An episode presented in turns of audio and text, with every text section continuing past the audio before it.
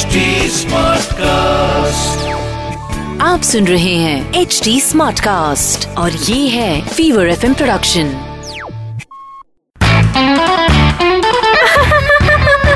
Hansa Hansa band चाय थोड़ी कड़क हो हंसा हंसा बैंड डीजे वाले Hansa I love the dhoklas Hansa Hansa band hello PJ सुन के जाना हो।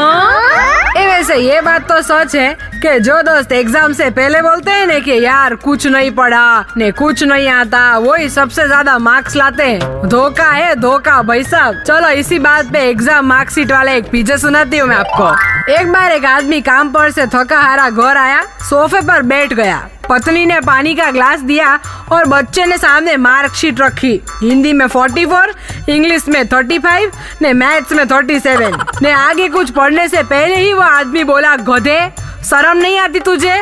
नालायक है तू नालायक। तो पत्नी ने बोला अरे पर मेरी बात तो सुनो।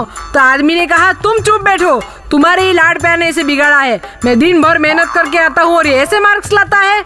लड़का चुपचाप गर्दन नीचे करके सुनता रहा। फिर पत्नी ने बोला, अरे सुनो तो। तो पति ने बोला, तुम आज बीच में मत आओ। पत्नी ने ज़ोर से बोला, अरे सुन तो लो जरा। सुबह अलमारी साफ़ करते समय मिली, आपकी मार्कशीट है वो। भयानक सन्नाटा छा गया होगा, नहीं आखे घर में? ए हंसा बेन हंसा बेन के पीछे आपको हंसाएँगे हाँ से हाँ तक। आप सुन रहे हैं एच डी स्मार्ट कास्ट और ये था Fever FM production HD Smartcast.